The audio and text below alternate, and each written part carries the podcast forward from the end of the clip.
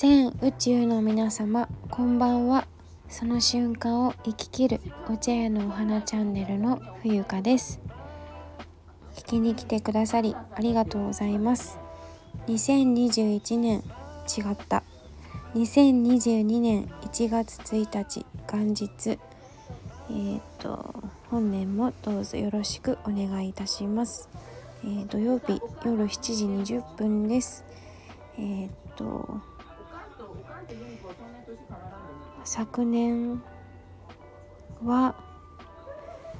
えー、っと本当にあのさまざまな出会いと別れがありまた経験を積ませていただきましてありがとうございます。と年が変わりまして、えー、特に、うん、明けましておめでとうの収録は取らずえっと今日でき今日あった出来事をお話ししたいなと思います。こちらのごめんなさいね。今私のちょっと家族のね正月というか母の声が入ってしまっていたら、えー、あれなんですけどまあいっか。喋り続けてみたいと思います。えー、っとね皆さん、えー、新年を迎えてどのようにお過ごしでしょうか？ご家族親戚で集まっている方、えー、私はですねまあ毎年、えー、コースが決まっていて午前中だいたいお墓参りに行くんですね。でお墓参り行った後は三景園っていう横浜のあの三景園っていう日本庭園があるところがあるんですけどそこに行って、えー、おことを聞き、えー、余裕があればまた、えー、外国のね留学生がいる時なんかはもうでもそれ10年以上前だな。はあの横浜みなとみらいのホテルニューグランドというところでケーキセットね1人1,000円なんですけどお茶とケーキをいただくっていうことをねやっていました。で、まあ、祖母が86歳でだんだんこうあの動けなくなってくる。自分の体自分の体というか自分の足腰がねやっぱり弱くなってくると筋力が緩んでくるので足を自分の力で持ち上げることが困難になったりとかするので今回はえっ、とお墓参りのみ。でみなとみらいの方をドライブがてらえっ、と車の中で家族会議をしてあんまりねこう面と向かって喋ることがないので普段。車の中でお話しするというのが我が家の主流になっております。はい、そして、えー、本題なんですけれどもすごいね。母親が焼酎飲んで酔っ払っているのでいろんなちょっと雑音みたいなのが入ってたらあれなんだけどまあいっかちょっとできるところまでお話ししたいなと思います。お耳汚し失礼いたします。えっとまあ題名通りなんですけど、まあ、私今日ねちょっとやってしまったことがあって昨日はアルバイトに行くことになりお蕎麦屋さんでお皿洗いをして臨時収入が入った喜びとなんかこうすごく楽しかったので舞い上がっていたんですよね。お給料以外にお年玉もいただいてしまったのですごくハッピーでやったーって思っていた矢先。夕方にあのー、自分の車のガソリンがねなくなっていたのでほとんどなかった、まあ、それでも1残り1みたいになっていたからこれは言っておこうと思ってガソリンスタンドに行ったんですよ。でまあ1月1日ってそもそも空いているんだろうかっていうお話になって妹と。とりあえず行ってみようってことで行ったんですね。で行ったはいいんですけど1軒目空いてなくていつものところが。でえー、っと次のところに行ったら空いてたんですね。であの段差がこう大きくうん。あるところに気づかないでなんか焦ってしまって乗り乗り込んだじゃなくて何て言うの？あの押し上げるように入ってバーンって音がしてびっくりして私。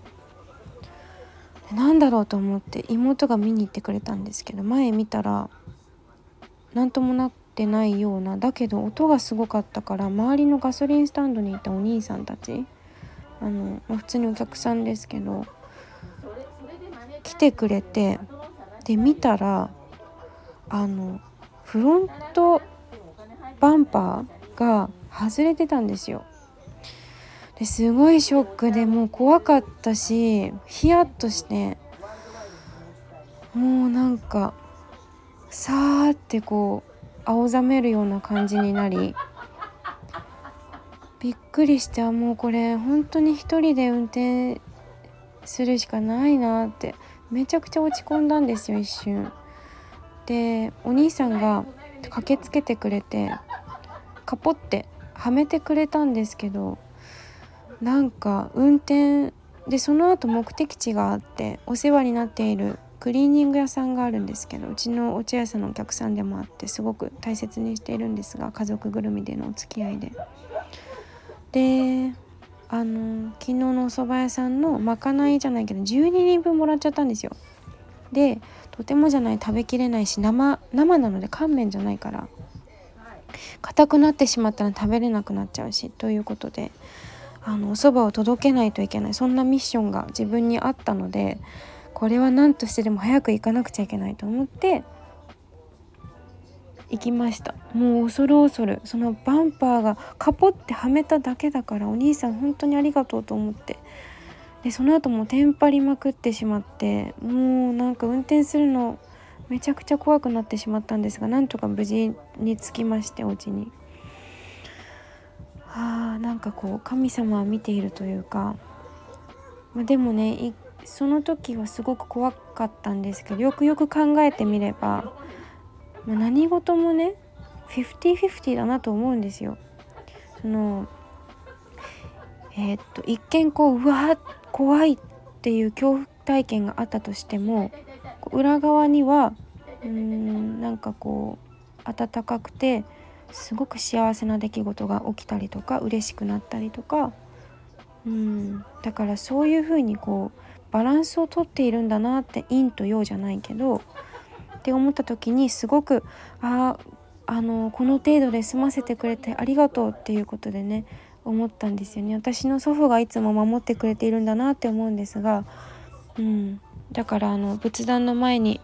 えーと、胸の前で手を合わせて合唱して、えーと、この程度で済ませてくれてありがとうございましたということであの帰ってきて拝みました。思わずね。うん。なんかそう本当にだから車の運転は気をつけなくちゃいけないし私のねお誕生日の前日にも実は家の前であの突っ込んでしまった車があってガソリンも漏れてたし、えーと、エアバッグもあの破裂して70代ぐらいかな見た目。おばあちゃんが緊急で呼ばれ呼ばれ？うんと救急車に運ばれ警察も来たし消防車も来たしで